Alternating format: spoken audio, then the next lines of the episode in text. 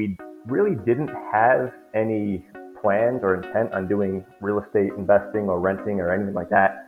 But we knew it was going to be a fixer-upper, and we were both pretty crafty. You know, her father's a carpenter, my father's an electrician, so we had that working for us. Two times that we lived in this house, we rehabbed it while we were living in it. We started kind of reading some books and, and figuring out that we can actually, you know, make some money off of this thing. You know, at the end of the whole rehab, we had turned it into like a really nice, um, you know, vacation type home, which we're currently doing Airbnb with right now.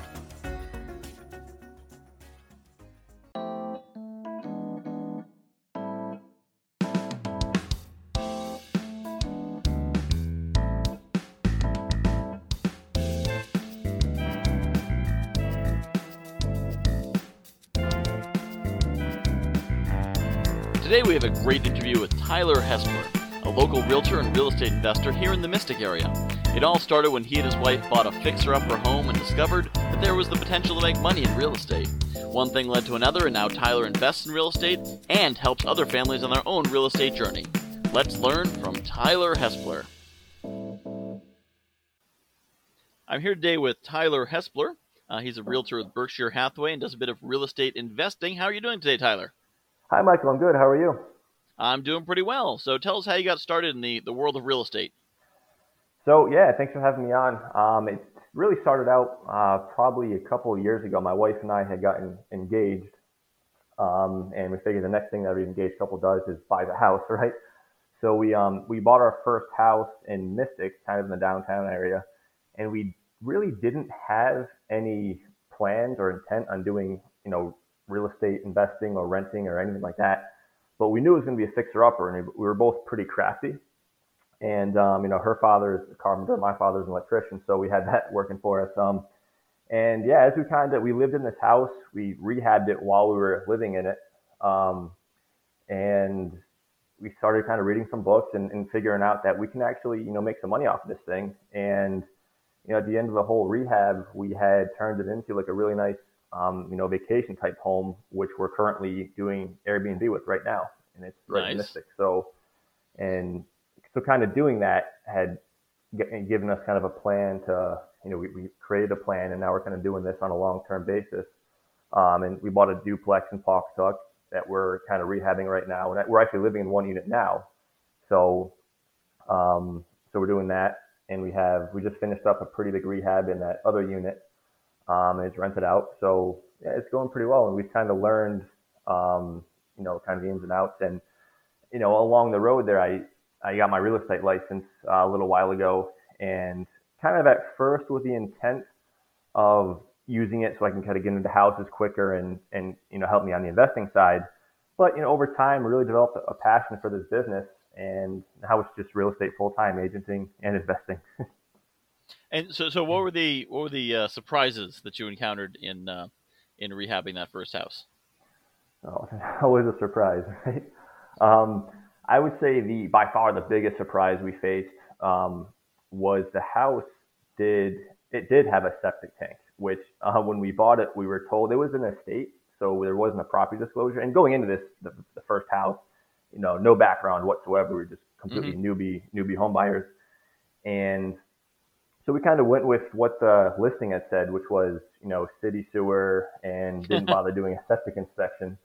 Um, and then come to find out, we had bought, purchased the house, talked to a, a neighbor, talked to the neighbor, and then she was kind of saying how, yeah, I have a tank. I'm pretty sure you have a tank too. Called the town, no record of a, you know, a sewer tax. So then I was like, oh boy.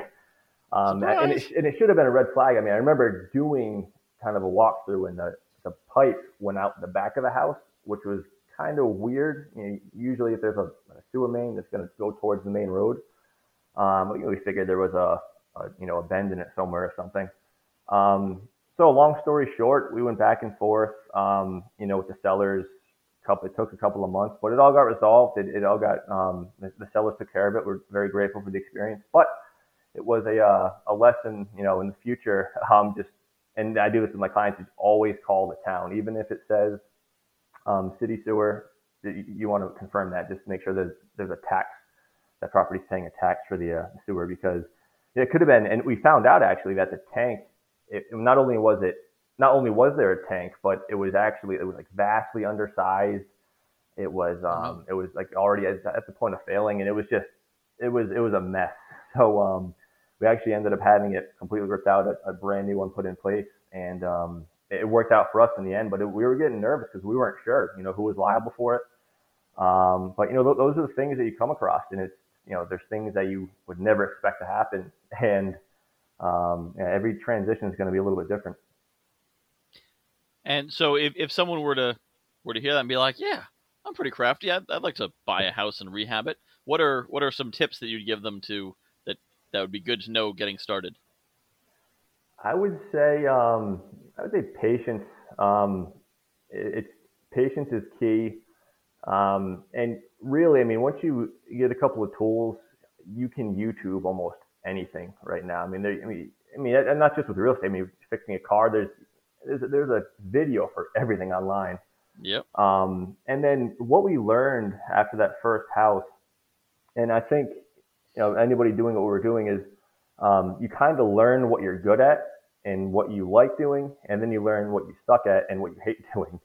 So then the second house we had purchased, we um, you know we, we kind of hired out the stuff that we're not good at, and um, that's that's kind of how you learn along the way. But um, I would say, I mean, my biggest piece of advice is it's definitely not for everybody.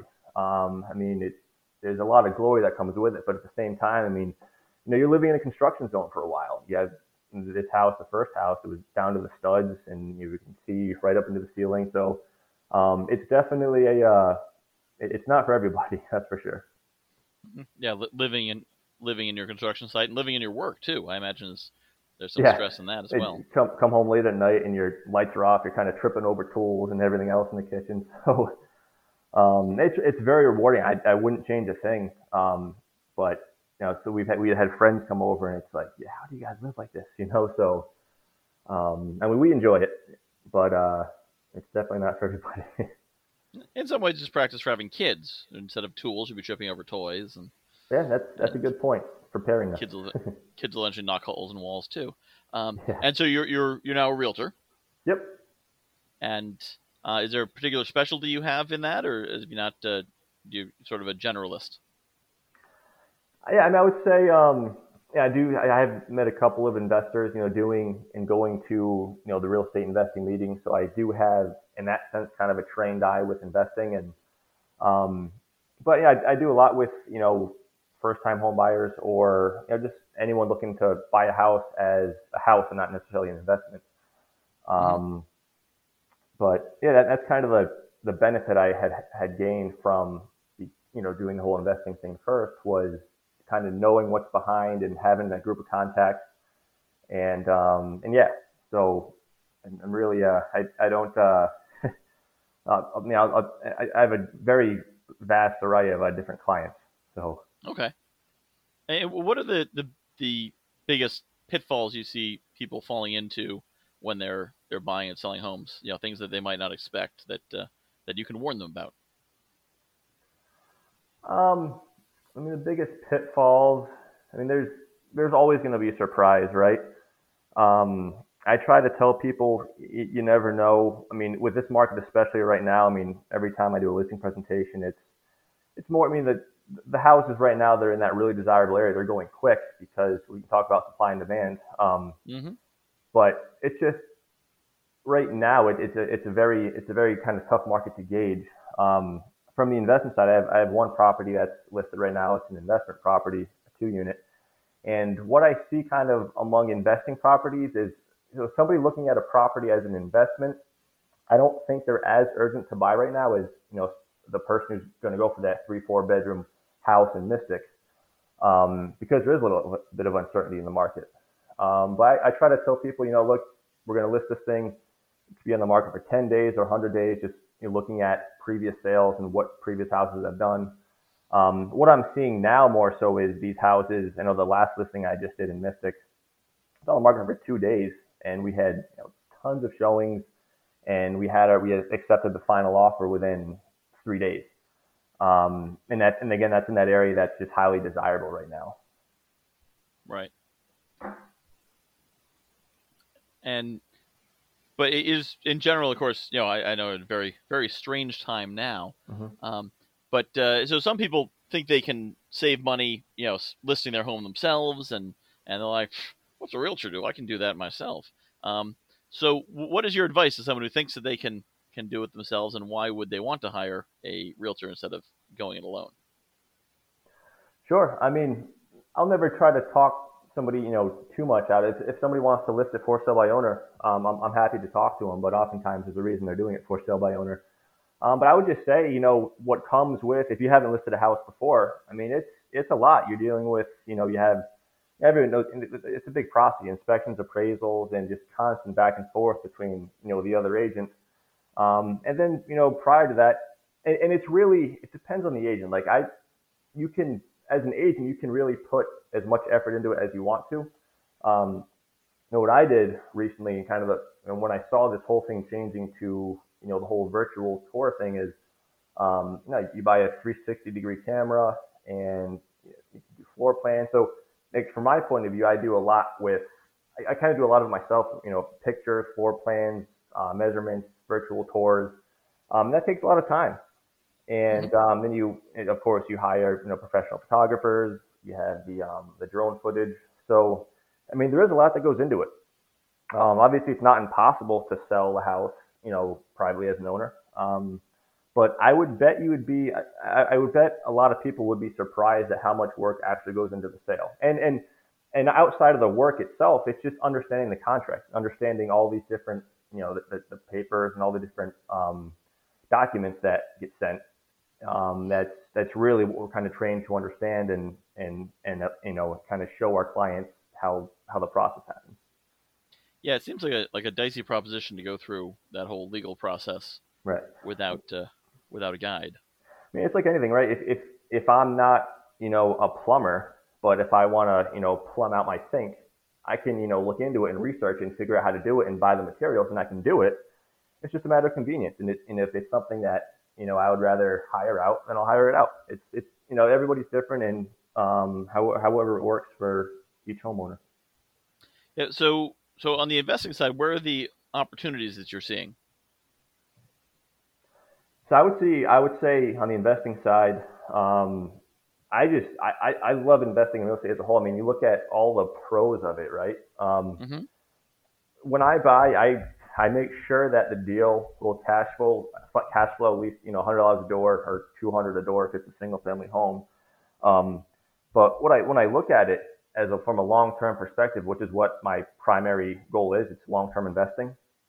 Um, you know, and in 30 years, this product will be worth more than it is now. And I'm not going to put a ton of money into it. I'm, I'm using these low down payment loans right now, and I'm having tenants pay off that mortgage. Um, and, and, looking at the duplex one right now, so you know we're paying a little bit. It's as we're living in it right now, it's not cash flowing because we're taking up one unit. Um, but no matter which way you slice it, we're still saving a thousand dollars off of our mortgage. And mm-hmm.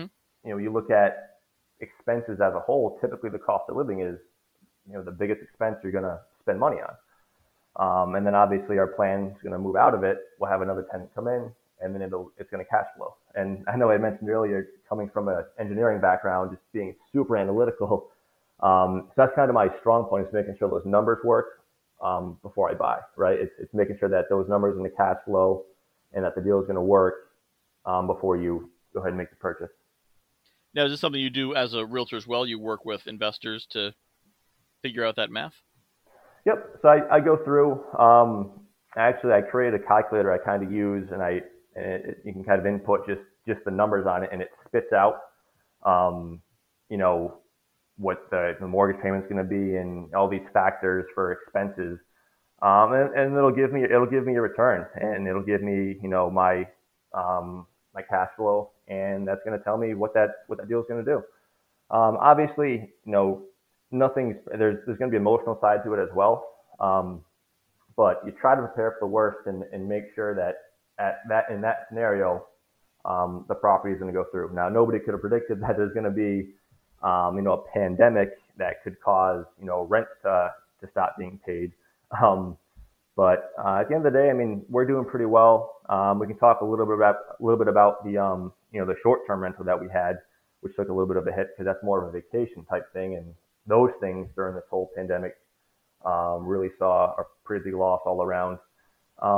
But it, it's like like I had said, um, whenever I buy for a vacation rental type home, like a short term rental, I want to make sure those numbers are going to cash flow um, on a long term basis. So if it doesn't work out um, as a short term rental, I can always have that safety net of using it as a long term investment and it's still going to provide cash flow for me.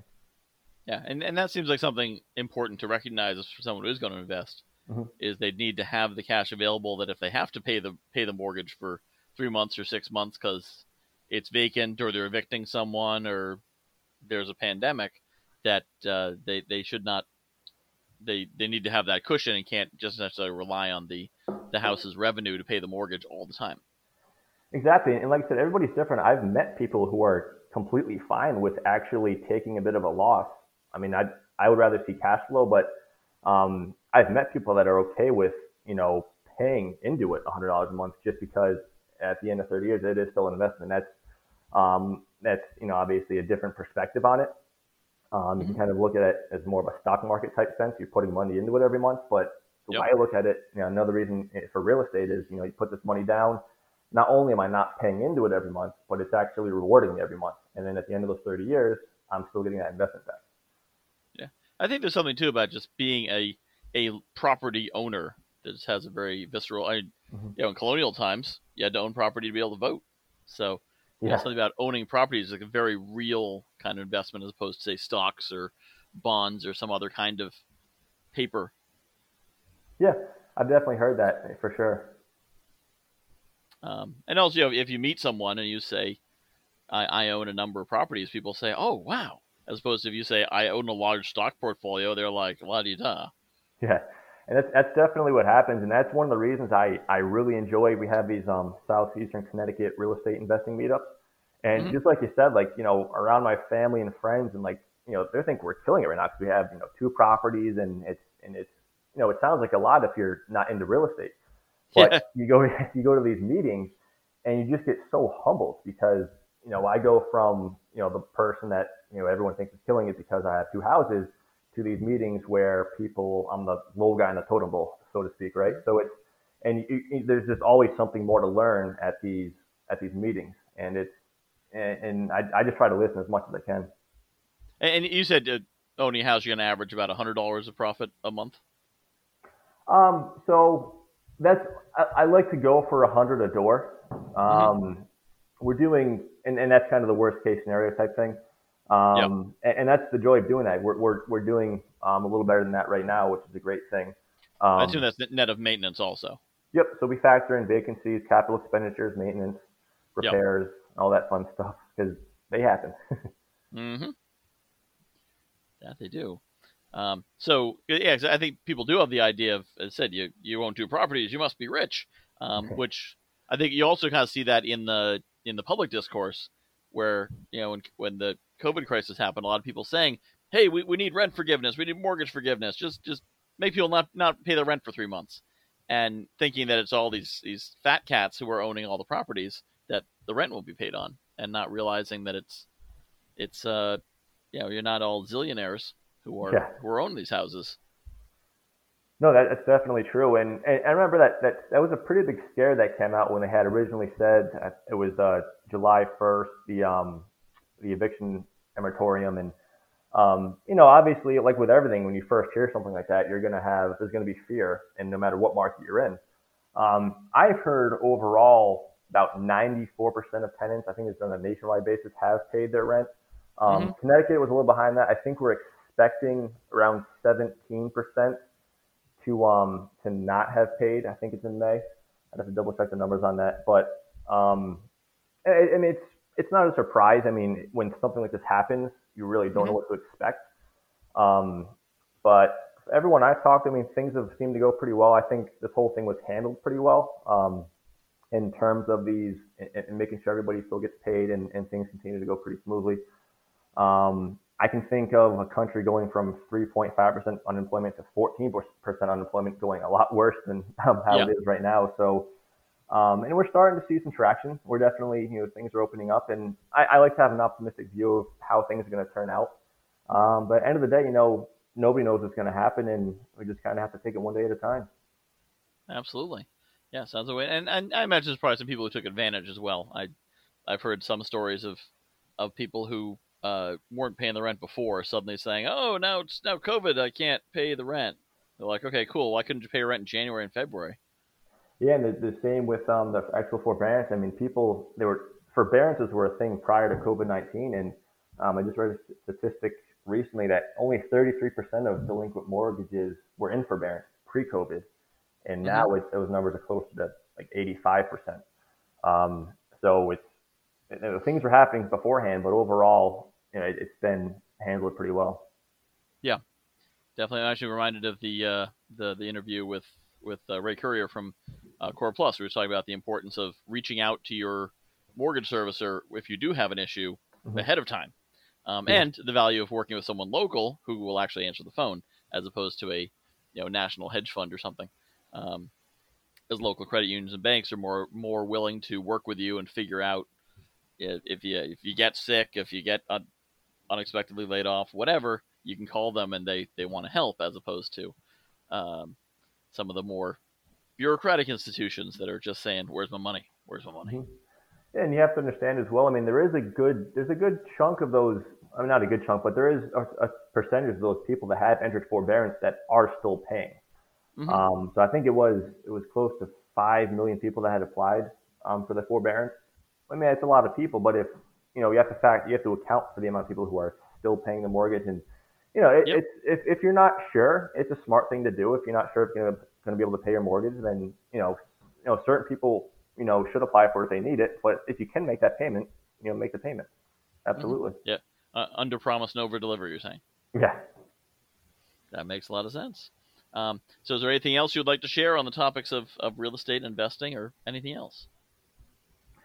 I could talk about real estate all, all day, honestly. um, uh, yeah, I mean, wherever you want to take the show, you can switch gears if you want to. But um, I would say right now, I mean, the the, the market in kind of the Mystic area is taking. I think we touched on it a little bit recently or mm-hmm. earlier, but um, you know, we're seeing the numbers pick up. I mean, April we saw a pretty big hit in terms of new listings. Uh, new listings were down, they were down 50, almost 60% in like the New London County, which was a little higher than I was, you know, hoping for. I knew there was going to be a hit, obviously, um, mm-hmm. um, but we did see, you know, it was about a 60% drop in new listings. And then the May numbers came out recently. In May, you know, we definitely saw uh, more traction in May. And, you know, obviously the sales are going to be a correlation of new listings. So May sales were down much more than they were in April, but that's you know partly because the new listings were down so much in April. Um, mm-hmm. We did see May coming back stronger, so you know you would expect you know the June number of sales to be back uh, on track a little more. Um, and then I think the big thing is the number of new showings. I put a chart out in a video I did recently um, that kind of had the number of showings that were going on. And um, there's an app called Showing Time that real estate agents use, and it's the app everybody uses to kind of go see houses And Um, there was just a huge drop right around early mid March, and I think a couple of weeks ago it kind of it was a V shaped, and it kind of it's right back up to where it's supposed to be. So you know, and that's it's all natural. I mean, people had no idea what was going on, and mm-hmm. uh, they did not want to have people in their house, right? So just showings just completely dropped. But I mean, those looking at the numbers now, those are really back on track to where they're supposed to be. There you go. And, and, and why do you think people pulled pulled out of the market in terms of their, their listings? Was it that they just didn't want people in their house, or was it that they were afraid they wouldn't get a good good price for their homes, or or what, what, what do you think the reasoning was? I think there's there's probably I mean I, mostly if it's owner occupied, they just didn't want people in their house. I mean that's that's okay. definitely the root cause. That's I mean I think the the the, the showing chart is definitely a um, kind of the answer to that.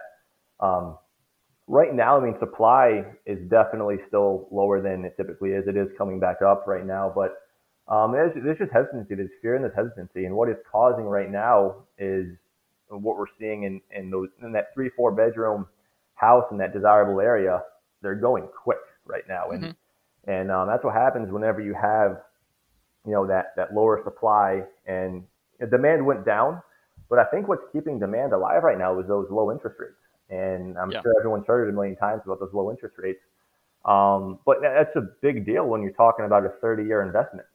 Um, yeah. So if, if people right now have jobs and they can buy and they've been looking to buy for a while, you know, a lot of their competition just got eliminated and inventory went down.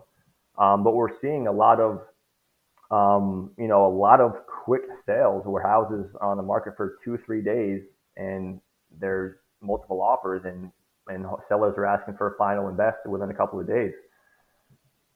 That's that's quite a thing. Yeah, yeah. And I imagine probably most sellers who pulled out of the market because they were cautious or were informed that it's time to get back in because because buyers are out there with cash in their hands. Yeah, and that's that's exactly what's happening. And um, I think really the main driver of that of still having that demand right now is those rates staying low. And uh, based on everything I've read, I, I I've everything everyone's kind of seeing rates are going to be staying low for a while.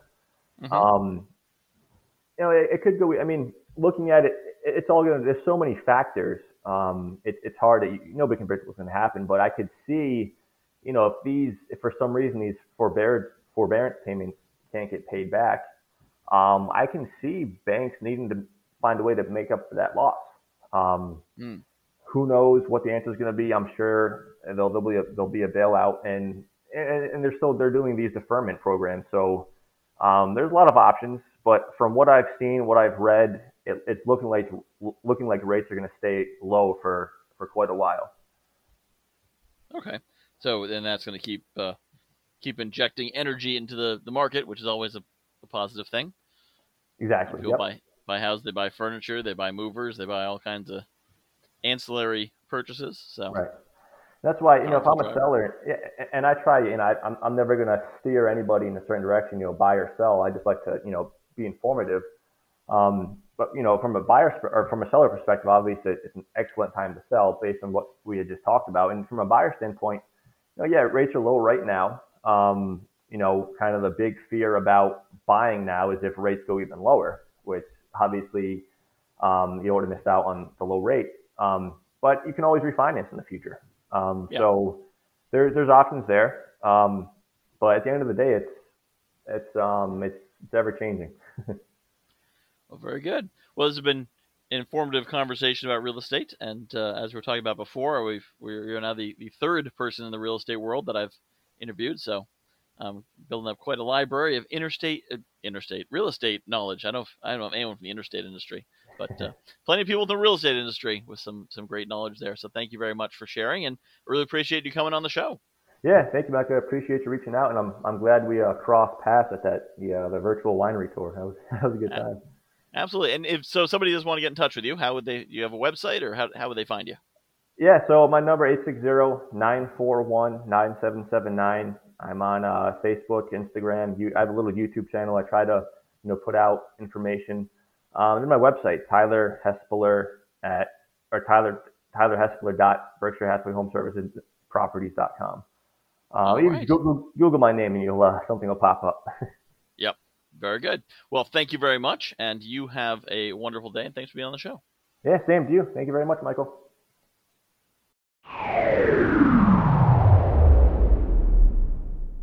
One thing I appreciate with all the small business owners I have the honor to connect with is the spirit of entrepreneurship. Entrepreneurs are people who see an opportunity and go for it. Sometimes successful, sometimes not, but the best are always reaching for the brass ring.